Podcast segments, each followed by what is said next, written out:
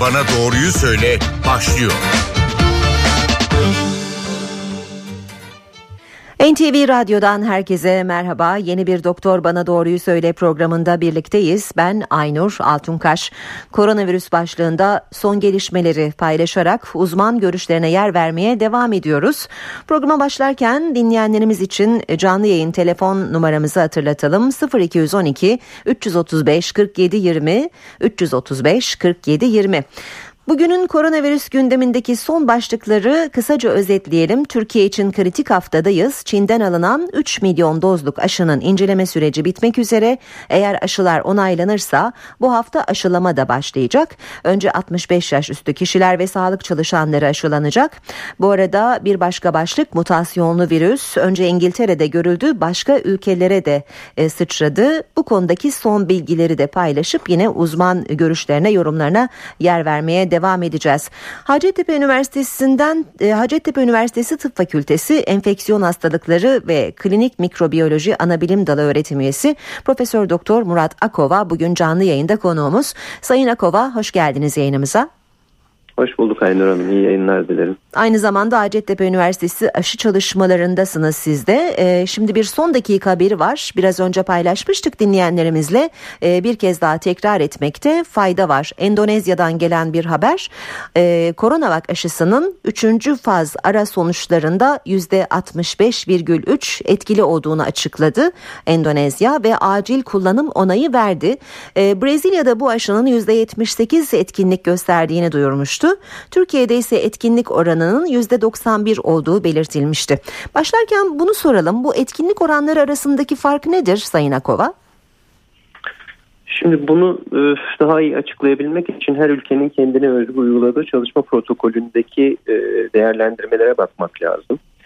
E, aşı çalışmalarında değerlendirme iki şekilde yapılabiliyor. Bunlardan bir tanesi e, biliyorsunuz bu aşı iki doz halinde uygulanıyor. İkinci dozdan e, belli bir süre geçtikten sonra hastalanan e, kişilerin oranlarına bakılıyor.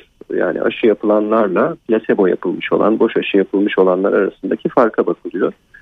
Bir başka değerlendirme ise e, kişilerin çok az klinik belirti göstermelerine rağmen PCR testi dediğimiz işte boğaz ve burundan alınan örneklerin pozitif çıkması sonucu e, yapılan değerlendirmeler. Şimdi İndonezya'daki değerlendirmenin bunlardan hangisine dayandığını e, bilemiyorum ama Brezilya'dan gelen sonuçta e, ki o sadece bir rakam ifadesi şeklindeydi. Ayrıntılarını henüz öğrenmedik. Sanıyorum ki bu hafta içerisinde daha ayrıntılı bilgi elde etme şansımız olacak. Orada iki sonuç verilmişti. Bir tanesi e, demin benim söylediğim e, klinik sonuç denilen e, sonuç. Yani hiç PCR testi yapmadan hastaların sadece belirtilerine bakılan bakılarak yapılan değerlendirmede etkinliğin %100 olduğu söylenmişti. Yani aşıyı olan grupta e, klinik belirti ortaya çıkmıyor. E, ama bunu PCR testiyle doğrulamak isterseniz ki aslında tabii COVID-19'un tanısı PCR testiyle konuluyor. Hı hı. E, o zaman etkinlik %78'e düşüyor diye bildirildi. Ama dediğim gibi bunun henüz ayrıntısını bilmiyoruz. Şimdi bu 160 küsür Indonezya'dan gelen veri de eğer bu PCR değerlendirmesi ise bir yerde Brezilya'nın sonuçlarını doğrulayacaktır. Buradan şu sonuç çıkabilir ama dediğim gibi e, bunları söyleyebilmek için o verileri ayrıntısını görmek lazım ama e, aşı e, hastalığa karşı koruyor. Yani akciğerlerde rahatsızlık ortaya çıkmasını engelliyor.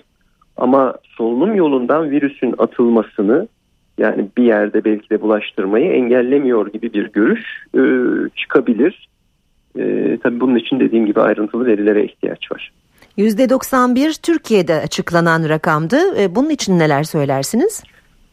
Şimdi %91'lik rakam bizim bir ara sonucumuzdu tabii. Biz e, çalışma ile ilgili değerlendirmelerinize henüz devam ediyoruz.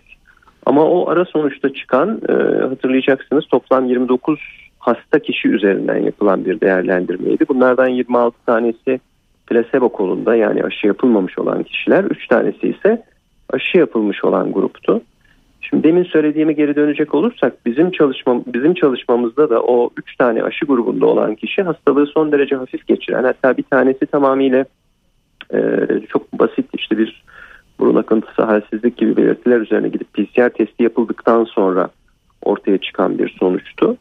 E, ama diğer tarafta plasebo kolunda en az 6 kişi hastalığı şiddetli olarak geçirdi ve bunlardan bir tanesi yoğun bakıma yatma e, gereği gösterdi.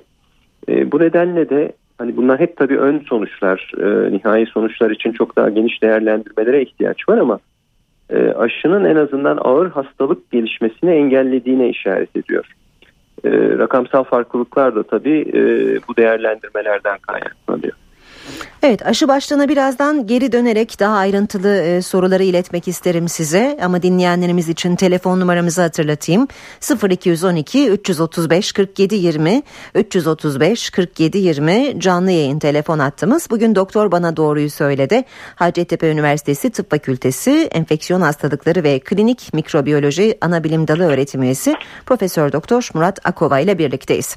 Şimdi Sayın Akova aşılanmayı bekliyor toplumumuz ama ondan önce maske, mesafe, temizlik kurallarına uymaya devam ediyoruz. Bazı kısıtlamalar da e, vakaların düştüğünü e, gösterse de biz yine temkinli hayatımıza devam ediyoruz. Ama diğer taraftan risk hala büyük. Şimdi mutasyonlu virüs de söz konusu. E, şöyle bir başa doğru dönelim isterseniz. E, hiç virüsle temas etmemiş e, olanlar için özellikle bu soru. Şimdi e, zaman zaman testi pozitif çıkanlarla e, temaslı olanlar dikkatli olsun e, deniyor. Şimdi buradaki buradaki temastan ne anlamalıyız? Yani bir arada bulunup e, yakın mesafede birkaç dakikadan fazla e, sohbet etmek mi? Aynı evi paylaşmak mı? Ne zaman nerede şüphelenmeliyiz ve test yaptırmalı mıyız? Yaptıracaksak kaçıncı gün yaptırmalıyız? Önce bu soruların yanıtını da almak isterim sizden. Ee, şimdi yakın temastan aslında kastedilen şey şu. Eğer e, klasik anlamda e, hasta olan bir kişiyle bir buçuk iki metrelik bir mesafede kısa süreli de olsa maskesiz olarak e, konuşmak e, hatta e, bir arada bulunmak bile hastalığın bulaşması için yeterli olabilir. E, biz aradan geçen yaklaşık bir yıllık süre içerisinde virüsün nasıl davrandığına ilişkin daha detaylı bilgileri öğrenme şansına sahip olduk. Bunlardan bir tanesi kapalı bir ortamda özellikle havalandırması olmayan bir ortamda eğer virüs taşıyıcısı olan bir kişi e, maskesiz olarak bulunuyor, e, belli bir süre bu odada soluk alıp veriyorsa bile yani konuşmak, işte yüksek sesle bağırmak, öksürmek, hapşırmak bunları saymıyorum. Sadece o odada bulunuyor olması da ortama virüs saçılmasına sebep oluyor ve o virüslerin bir kısmı havada asılı kalabiliyor. Ee, siz e, korumasız olarak o odaya tekrardan girdiğiniz takdirde ve o odada o kişi dışarı çıkmış da olabilir. Ama o kişinin bulunduğu ortamda korunmasız olarak bulunursanız o havada asılı kalan virüslerle kendinizi infekte etme riskiniz olabilir. Dolayısıyla e, sosyal mesafe kavramının da ötesinde bir e, durum söz konusu. Gene son zamanlarda yapılan çalışmalarda gösterildi ki en yüksek risk aslında yemek yeme, işte aynı masa etrafında oturma, bu sırada sohbet etme, konuşma gibi ortamlarda çok fazla bulaşma söz konusu oluyor. Çünkü haliyle yemek yerken ya da bir şey içerken maskenizi indiriyorsunuz. Evet. İşte o arada konuşuyorsunuz ve o konuşma sırasında havaya saçılan e, zerrecikler karşınızdaki kişileri infekte edebiliyor. E, o nedenle e, bu tür e, önlemler içerisinde en önemlisi maske olarak ön plana çıkıyor. Ama çok yoğun virüsün bulunduğu ortamlarda maskenin de koruyuculuğu tam olmayabilir. Çünkü işte yüzünüze tam oturmayan bir maske olduğunu düşünün. Maskenizin ıslanmış olduğunu düşünün. O şekilde de bulaşmanın belli ölçüde risk taşıdığını biliyoruz. Ama gene de maske en önemli bariyermiş gibi gözüküyor. Aynı iş yerinde çalıştığımızı varsayalım. Hani aynı masa e, etrafında oturup yemek yemediysek, e, çok fazla bir e, sohbetimiz yoksa, mesafemiz belli ölçülerdeyse ama aynı ortamı paylaşıyorsak, maske takmaya da devam ediyorsak, birinin testinin pozitif çıkması diğerindeki riski arttırır mı ya da risk ne orandadır? Şimdi bunun için tabii bir matematiksel rakam vermek tabii ki mümkün değil ama bu söylediğiniz durum e, sıfır risk taşımıyor. Yani Belli hemen test var. yaptırmalı mıyız? Muhakkak bizde e, bize de bulaşmıştır diye düşünmeli miyiz? Şöyle testinizin pozitif çıkması için aradan belli bir sürenin geçmesine ihtiyaç var tabii. Hemen ertesi gün gidip test yaptırırsanız o testiniz pozitif çıkmayabilir. Hı hı. Ee, ama burada önemli olan nokta eğer siz virüsü aldıysanız siz de başkalarına bulaştırabilirsiniz. Öyle bir temas durumu söz konusu olduğunda en az 5-7 günlük bir izolasyona ihtiyaç var. Hı hı. Ve o günün sonunda 5-7 günün sonunda bir test yaptırıp da testiniz negatif çıkar ise ondan sonra normal gündelik yaşantınızı eğer başkalarıyla temas etmeye en azından kendi ailenize, evinizin içerisinde temas etmeye devam edebilirsiniz. Ama tabii bu tür bir temas sonrasında hemen ertesi günü gidip de test yaptırmanın çok anlamı olmayabilir. E, bundan şunu kastediyorum. Siz o kişiyle tabii çalışma ortamı içerisinde e, uzunca bir süredir birlikteyseniz Hı. o kişiyle temas ettiğiniz e, son andan itibaren 5 gün sayacaksınız. Hı, evet. Ee, Özellikle bunu merak etmiştik. Evet, evet. Son günden itibaren 5 gün sayacağız. Evet. Hı hı. Peki şimdi e, bir virüsün pek çok kez mutasyona uğradığını biliyoruz ama bu son açıklanan e, varyant daha hızlı bulaştığını gösteriyor. Bütün bu anlattıklarınızla virüsün bu mutasyonlu hali arasında nasıl bir fark var Sayın Akova? Şimdi virüsün daha hızlı bulaştırdığına dair e, bir takım laboratuvar verileri söz konusu. Ayrıca özellikle başta İngiltere ve Güney Afrika olmak üzere bu mutantın yaygın olarak bulunduğu ülkelerde e, enfeksiyon hızının yani bulaşma hızının ve vaka sayılarının artması e, söz konusu. Bu da indirekt olarak e, bu virüsün laboratuvardaki bulaşma hızının kliniğe de yansımış olduğunu gösteriyor. E, bu tabii önemli bir bulgu. Hani önlemler bu işte ne kadar rol oynuyor? Mutlaka ki oynuyordur. Ama diğer virüslere kıyasla daha hızlı bulaşan bir virüsün bulunduğu durumda önlemlerdeki en ufak bir gecikmenin salgının şiddetini çok daha artıracağını anlıyoruz. Şimdi bu virüs e, İngiltere'de şu anda e, özellikle Londra ve civarında bütün infekte eden virüslerin %60'ından fazlasını kapsıyor. Ufak tefek değişikliklerle e, dünyanın yaklaşık 45 ülkesinde de bu mutasyon saptandı. Ama o mutant virüsün bu ülkelerde İngiltere'deki kadar yaygın olup olmadığı konusunda yeterli fikir sahibi değiliz. Çünkü bu bunu öğrenebilmeniz için siz e, virüsün genetik şifresini e, incelemek durumundasınız. E, bu da her ülkede yaygın olarak yapılabilen bir e, test değil. İngiltere bunu oldukça başarılı yapıyor. İngiltere'de saptanan virüslerin neredeyse beşte biri bu tür bir teste tabi tutuluyor. Hı hı. Ama örneğin bizim ülkemizde bu testin e, rutin olarak yapılması söz konusu değil. Ancak şüphe üzerine yapılıyor ve nitekim işte İngiltere'den gelen yolculara yakın zamanda şüphe üzerine uygulandı ve 15 kişinin bu şekilde bu mutant virüsü taşıdığı açıklandı. Şimdi hem Dünya Sağlık Örgütü hem dünyanın farklı ülkelerindeki sağlık otoriteleri e, bu tür testlerin daha sık yapılması gerektiğini ancak bu şekilde bu mutasyonun nedenli yaygın olduğunun anlaşılabileceğini söylüyorlar. E, ondan sonra herhalde daha yaygın bir e, fikre sahip olacağız ama ülkelerdeki salgın gidişine bakarsanız e, bu mutantın dünyanın farklı ülkelerinde de önümüzdeki aylarda çok daha sık karşılaşacağını söylemek mümkün herhalde. Peki buna üçüncü dalga demek doğru olur mu? E, denilebilir. Yani ülkelerin tabii e, salgın e, eğrileri ülkeden ülkeye farklılıklar gösteriyor. Ama öyle anlaşılıyor ki bu yeni virüsle yeni bir dalgayla karşı karşıya kalabileceğiz artık. Buna ne numara verirseniz ama 3 numarada olabilir herhalde. 3 numarada eğri de olabilir. 0212 335 47 20 335 47 20 NTV Radyo canlı yayın telefon numaramız Hacettepe Üniversitesi'nden Profesör Doktor Murat Akova ile birlikteyiz bugün. Doktor bana doğruyu söyledi.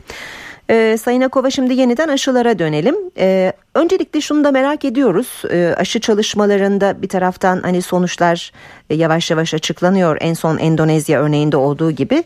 Diğer taraftan da aşılama için artık gün sayıyoruz. Hala gönüllü olabilir miyiz? Ee, bu başvuru süreci devam ediyor mu Çin aşısı konusunda? Türkiye'de yapılan çalışmada artık yeni gönüllü alımını sonlandırdık. Geçtiğimiz haftadan itibaren geçtiğimiz hafta salı günü en son gönüllülerimizi kaydettik. E, tabii gönüllü kaydedildikten sonra bir ya da iki günlük bir süreye ihtiyaç var. Dolayısıyla geçtiğimiz hafta sonuna e, doğru yeni gönüllüler alındı ama ondan sonra artık yeni gönüllü almıyoruz şu anda. E, bunun temel gerekçesi de şu, şu anda bu aşının etkinliğini Sağlık Bakanlığı e, kabul etmiş durumda. E, etkili bir aşı kabul edildikten sonra tabii e, biz plasebo kontrollü olarak bir çalışma yürütüyoruz. Dolayısıyla gönüllülerimizin bir yarısı plasebo boş aşı koluna diğer yarısı da etkili aşı grubuna düşüyor. Böyle bir durumda bu etik bir olmaz bunu sürdürmek gerekçesiyle biz çalışmaya yeni gönüllü alımını durdurduk. Şimdi Sağlık Bakanlığı'nın e, aşılamaya başlaması programıyla eş zamanlı olarak biz de önce sağlık personelinden başlamak üzere e, geçtiğimiz çalışmanın geçtiğimiz aylarında plasebo koluna düşmüş olan e, gönüllüleri belirleyeceğiz. E, onlara aşı önereceğiz. Yani onları da aşılamaya, gerçek aşıyla aşılamaya başlayacağız. E, sağlık gönüllülerinin ardından da sağlık gönüllüsü dışında kalan e, gönüllülerimizi e, aşılamaya başlayacağız. Yerli aşı adayları konusundaki bilgilerinizi de merak ederiz. Yerli aşı ile ilgili şu anda faz 1 çalışmasını tamamlamış bir tane aşı var Türkiye'de. Kayseri Erciyes Üniversitesi'ndeki e, bilim insanları tarafından geliştirilen aşı. E, 44 kişi üzerinde bildiğim kadarıyla bu aşı denendi faz 1'de. Faz 1 esas olarak bir doz belirleme aşamasıdır. Yani hangi dozda aşıyı vereceğinizi e, burada test edersiniz ve tabii e, bunun bir yan çıktısı olarak da herhangi bir yan etki ortaya çıkıp çıkmadığına, e, antikor üretip üretmediğine de bakarsınız. Anladığımız kadarıyla bu, bu aşının birinci fazı bitirildi. Şimdi ikinci faza geçmek için hazırlıklar yapılıyor. Bu da biraz daha fazla gönüllü sayısında. E, bu sefer o faz 1'de belirlediğiniz etkili dozu e, gönüllülerde kullanarak antikor oluşup oluşmadığına ve gene yan etki çıkmadığına bakarsınız. Şimdi bu aşamada e, bu aşı. Bazı durumlarda ki bu hızlandırılmış gelişmiş e, aşı programları için söz konusu bazen faz 2 ile faz 3 bir arada da yapılabiliyor. Yani siz gönüllü sayınızı yüzler değil binlerle bu defa genişletiyorsunuz ve bu grup üzerine işte bizim şu anda sürdürdüğümüz çalışma gibi plasebo kontrollü bir çalışma yapıyorsunuz. Belki böyle bir şey de planlanıyor olabilir ama bununla ilgili herhangi bir resmi duyuru yapılmadığı için daha fazla ayrıntıya hakim değilim işin açıkçası. Peki hem gönüllülerin aşılanması e, devam ediyor hem de dünyada yaygın aşılamanın e, başladığı ülkeler var. Genel olarak şu da çok merak ediliyor Sayın Akova. Aşılar hangi yaş aralığında daha fazla antikor üretiyor? Hangi yaş gruplarında daha etkin? Bu konuda net bir bilgimiz var mı? Şimdi yapılan çalışmaların e, bir kısmı 18-59 yaş grubunda yapılıyor bizim çalışmamızda olduğu gibi. Bir kısmında ise bu yaş biraz daha geniş. Yani 18 yaşın genellikle aşılar 18 yaşın üzerinde kullanılıyor. Şu anda çocuklarda 18 yaş altındaki e, genç erişkinler ya da çocuklarda yapılan aşı çalışmaları son derece kısıtlı ve bununla ilgili henüz bir bilgi yok. 18 e, yaş üstünde de dediğim gibi farklı çalışmalarda farklı yaş sınırları belirleniyor. Ee, işte bu BioNTech Pfizer aşısı ve Moderna aşısı ve Oxford AstraZeneca aşısı 60 ee, yaş üzerindeki gönüllülerin de içinde bulunduğu bir e, gönüllü topluluğu içerisinde denen. Gerçi 60 yaş üzerindeki sayılara bakarsanız 18-59 yaş grubundan çok daha az o grupta. Ama bu aşılar 18-59 e, yaş grubuna benzer düzeyde antikor ürettiler ve etkili oldular faz 3 çalışmalarda. Şimdi bizim kullandığımız inaktive aşı 18-59 yaş grubunda etkili gözüküyor. İşte Endonezya, Brezilya, Türkiye sonuç ön sonuçlarına göre. Ama bunların içerisinde Brezilya'da 60 yaş üzerindeki bir grubun e, olduğunu biliyoruz. Ama onunla ilgili de net ayrıntılı bir açıklama yapılmadığı için hani o yaş grubunda 18-59 yaş grubundan farklı bir etkinlik mi var? Onunla ilgili şu anda bilgi sahibi değiliz. Hı hı. Ama bizim elimizde olan bilgiler bu aşının faz 2 çalışmada yani biraz evvel sözünü ettiğim aşının e, işte yüzlerce ki o, o, o çalışma 700 kişilik yaklaşık bir grupta e, kullanılmıştır. Antikor üretip üretmediğine bakıldığında e, yeterli düzeyde en az 18-59 yaş grubunda olduğu kadar bu 60 yaş üstünde de antikor ürettiğine işaret ediyor. Şimdi bu indirek olarak bu aşının e, faz 3 çalışmalarda da etkili olacağına e, işaret eden bir sonuç olabilir. Tabii olabilir diyorum çünkü bunu denemeden bilemezsiniz. Ama ben şunu da söyleyeyim yani şimdiye kadar dünyanın hiçbir aşı çalışmasında e, 18-59 yaş grubunda e, etkili olan bir aşının 60 yaş üzerinde tamamıyla sıfır etkili olması rastlanılmış bir durum değil.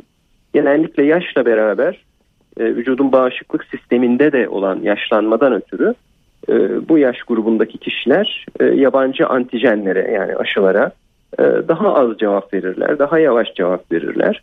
Dolayısıyla aşı hiç etkisiz değil, daha düşük düzeyde etkili olabilir. Böyle bir olasılık söz konusu. Peki. Bu e, diğer aşılarda gösterilmedi ama hani dediğim gibi bu inaktive aşıda böyle bir durum söz konusu olabilir ama sıfır etkililik beklenen bir durum. Evet. E, Sayın Akova hatta mısınız? Evet evet.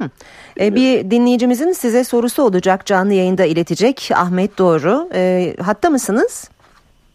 Alo? Ahmet Bey? Yani şu anda evet kendisiyle ses bağlantısını kuramadık. Tekrar denerlerse yayını alacağız. Ben hatırlatayım tekrar telefon numaramızı 335 47 20 0212 335 47 20 bu numarayı arayarak canlı yayına katılabilir ve Sayın Murat Akova'ya e, sorunuzu iletebilirsiniz. Aşılarla yine devam edelim e, Sayın Akova. Beni duyabiliyorsunuz değil mi? Evet evet ben duyuyorum sizi. Şimdi toplumun ne kadarının aşılanması gerekir e, tam bir bağışıklık edinilebilmesi için? Ee, bu rakam başlangıçta %60 ile 70 arasında hatta yani %67 gibi de böyle bir hesaplama matematiksel hesaplama sonucunda kesin bir rakam veriliyordu. Fakat şimdi salgının şiddetinin giderek arttığı ve bu özellikle kolay bulaşan mutant virüsünde ortaya çıkmasıyla bu hastalıkta elde edilmesi gereken toplumsal bağışıklığın daha yüksek bir yerlerde olması gerektiği telaffuz edilmeye başlandı. E, bunun kesin bir rakamını söylemek mümkün değil ama %80 ve üzerinde bir e, rakamın daha güvenli olacağını söylüyor e, batıdaki uzmanlar. E, dolayısıyla şöyle bir e, varsayımda bulunmak herhalde çok yanlış olmaz. Mümkün olan en kısa süre içerisinde toplumda en geniş ölçüde bir aşılama yapmak hastalığa karşı e, korunmada en etkili yol olacaktır. E, bunun tabii kısa süre içerisinde olması lazım. Çünkü zamana yaydığınız e, müddetçe hani 2021'in sonuna kadar bu rakama erişirseniz etkisinin e, buna karşılık bu rakama işte örneğin Mayıs ayına kadar eriştiğiniz zamanki kadar etkili olmayacaktır. Yani kısa süre içerisinde yaparsanız bu yüksek orandaki bağışıklığı çok daha etkili olacaktır.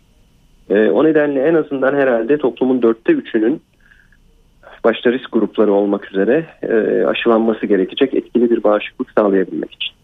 Peki şimdi e, dinleyicimizi tekrar yayına alalım. E, Ahmet Doğru hattımızda olacaktı. Ahmet Bey yayında mısınız? Peki ben e, bir e, dinleyici sorusunu ileteyim size. Canlı yayına e, katılmadı kendisi ama bir soru iletiyor. İki aşı arasında ne kadar süre olmalı diyor. Şimdi iki doz iki doz arasındaki sürede bir tartışma konusuydu geçen haftalarda. Kimi ülkeler bu süreyi uzatmışlardı. Antikor üretiminin süre uzadıkça daha fazla olduğu şeklinde de açıklamalar olmuştu. Hatta lojistik bir takım sebeplerle de hani mümkün olan en fazla kişi aşılansın diye de bu süreyi uzattık yaptık şeklinde açıklamalar olmuştu. Biz size de soralım iki doz arası ne kadar olmalı? Ee, birinci doz farklı bir aşı, ikinci doz, doz farklı bir aşıdan olsa bir sıkıntı olabilir mi? Böyle bir uygulama var mı? Şimdi aşı süresiyle ilgili genel olarak aşılama prensipleri içerisinde bilinen şey iki aşı arasındaki süre uzadıkça antikor cevabında bir artış ortaya çıkar. Bu özellikle inaktive aşılarda daha iyi bilinen bir durum ama diğer aşılar için de söz konusu olabilir e, iki aşı arasındaki önerilen süreyi kısaltmadığınız müddetçe aşının etkinliğinde en azından bir değişiklik söz konusu olmaz. Yani 14 gün yani örneğin bizim örneğimizde olduğu gibi 28 gün yapmak muhtemelen elde edeceğiniz antikor düzeyini daha da artıracaktır. Üstelik şöyle de bir şey var. E, gene faz 2 çalışmalarda ki orada biliyorsunuz işte antikor düzeyleri ölçülüyor bakıldığında 14 e, günle 28 gün kıyaslandığında 28 günde daha fazla e, miktarda antikor üretimi söz konusu. Daha fazla sayıda görüldüğü antikor üretimi söz konusu. Dolayısıyla aranın uzatılmasının bir sakıncası yok. Buradaki tek sakınca şu. E, arayı uzattığınız zaman kişilerde bağışıklığın gelişme süresini de tabii uzatmış oluyorsun. Çünkü ilk aşıdan sonra e, gelişen bağışıklıkla ikinci aşıdan özellikle ikinci aşıdan sonra 14 gün geçmesi gerekiyor. Bağışıklığın tam olarak oluşabilmesi için. Tabi aradaki süre birden işte 14 günden e, 42 güne e, çıkmış oluyor. Pardon 28 günden 42 güne çıkmış oluyor. Hı hı. E, böyle bir e, sakıncası olabilir. Faz 3 çalışmalarda e, en azından bizim 3 çalışmamızda 14 gün aralığın kullanılmasının temel gerekçesi buydu. Hani bir pandeminin ortasındayız. İşte mümkün olduğunca çok insanı aşılayalım ve kısa sürede bağışıklık gelişsin diye.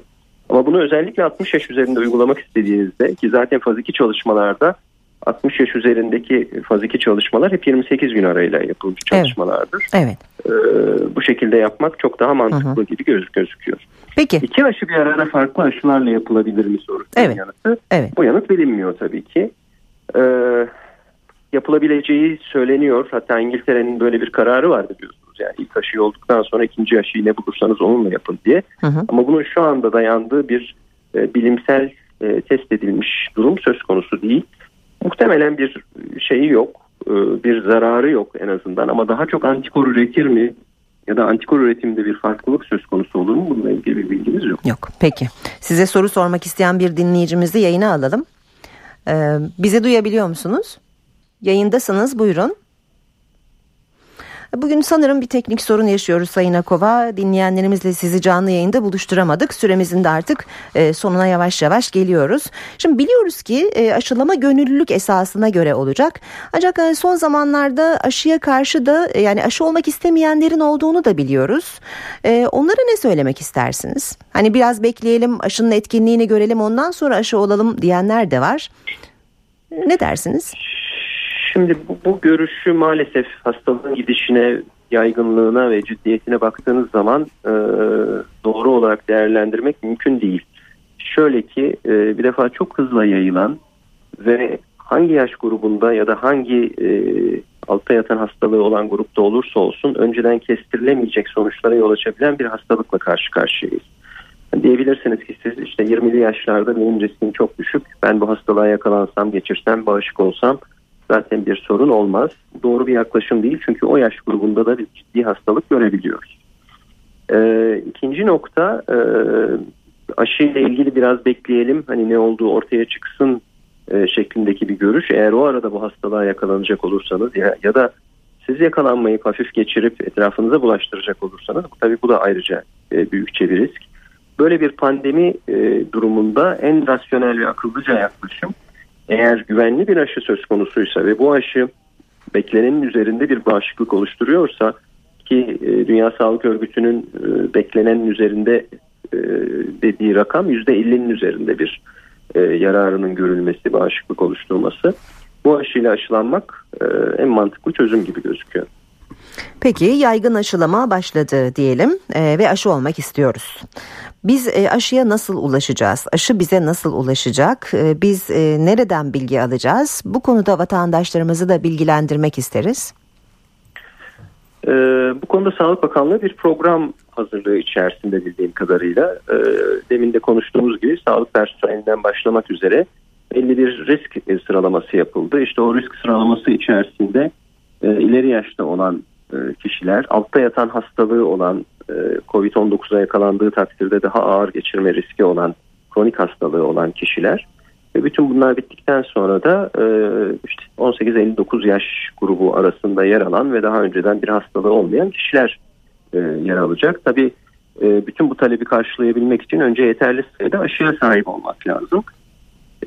O arada o aşıların da geleceğini ummamız gerekiyor. Bunlar gerçekleştiği zaman sanıyorum ki Sağlık Bakanlığı tarafından yapılacak bilgilendirmeleri izlemek lazım. Bu aşının şöyle bir özelliği var. Bu e, taşınması ve saklanması kolay olan standart bir aşı. Yani normal buzdolabı ısısında saklayabiliyorsunuz. Onun için işte sağlık merkezlerinde, aile sağlığı merkezlerinde e, bu aşının uygulanması söz konusu olabilecek. Hani özel koşullar gerekmiyor. Onun için uygulamada bir sıkıntıyla karşılaşılacağını sanmıyorum. Ama yeterli doz aşıya sahip olmak lazım tabii öncelikle. Peki programın başında değindiniz ama bir kez daha kritik bir soru olduğu için tekrarlamak isterim. Neden koronavirüs aşısı olmalıyız? Hastalanmamak için mi? Hastalanırsak daha hafif geçirmek için mi yoksa başkasına virüs bulaştırmamak için mi? Şu andaki bilgilerimiz çerçevesinde sorunuz, ilk iki sorunuzun e, cevabını karşılıyor aşı olmak. Yani bir hastalanırsanız hastalığı ağır geçirmemek için, iki hastalığa e, yakalanmamak için. Ama hastalığı bulaştırma konusunda bu aşıların etkili olup olmadığını, hiçbir aşının etkili olup olmadığını bilmiyoruz işin açıkçası. Ama hastalığı hafif geçirmek ve ağır hastalıktan korunmak için aşı mutlak elzemmiş gibi gözüküyor. Diyelim ki salgın bitene kadar hastalığa da yakalanmadık, aşı da olmadık, pandemi de bitti. Ama hani biliyoruz ki Covid-19 e, var olmaya devam edecek, salgın niteliğini kaybedecek. Biz hastalanmasak da, aşı olmasak da pandemi bittiğinde eğer koronavirüs bize bulaşırsa nasıl geçireceğiz bu hastalığı?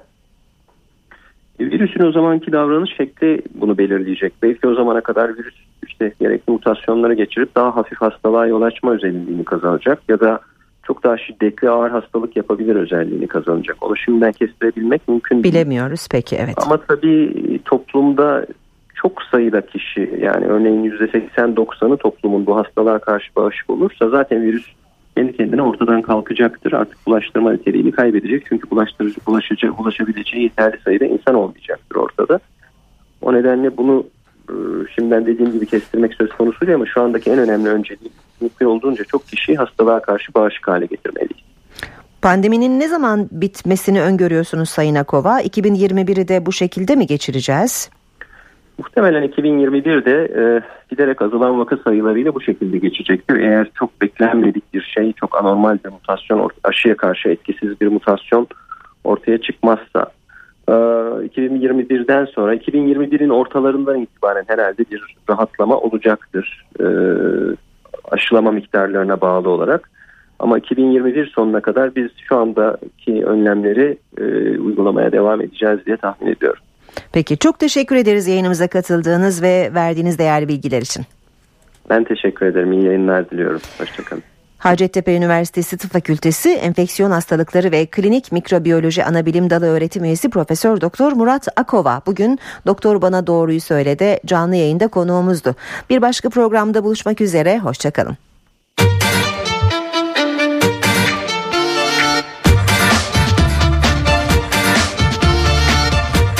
Bana Doğruyu Söyle